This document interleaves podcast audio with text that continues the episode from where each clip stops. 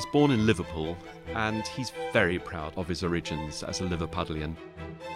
He has an, an immense amount of energy and has never lost his humanity. He knows what he can bring, but he wants to do it through being a good friend, a good colleague. I've chosen Simon Rattle as my unlikely leader.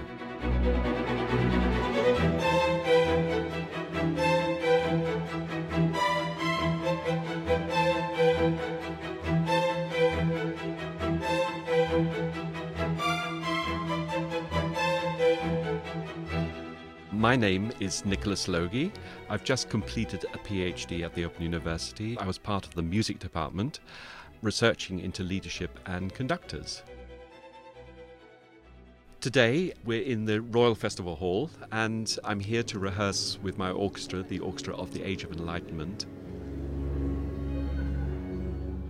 And this is a venue and an orchestra with which Simon Rattle works at least once a year.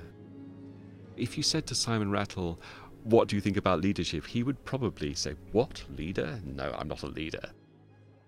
I think the reluctance of conductors like Rattle is partly their dedication to the composer.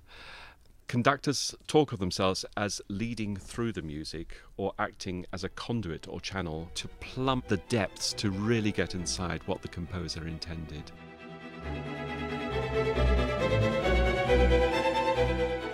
The great thing about Simon Rattle is that he's very, very open about describing the leadership process.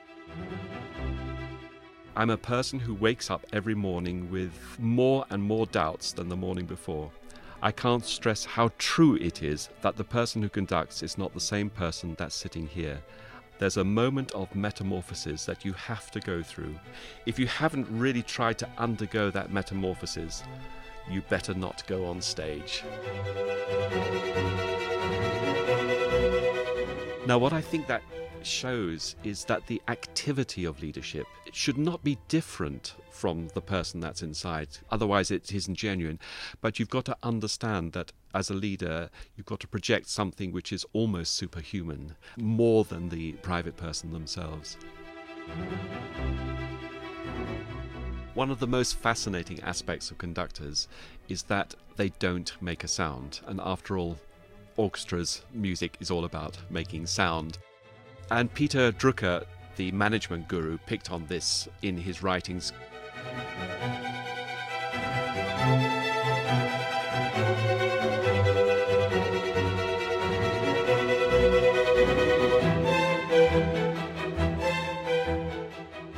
Fact that the conductor has to coordinate the expertise that's in the orchestra. He has to rely on the expertise. And one of the special things about Simon is his awareness that he has to work in different ways within different contexts.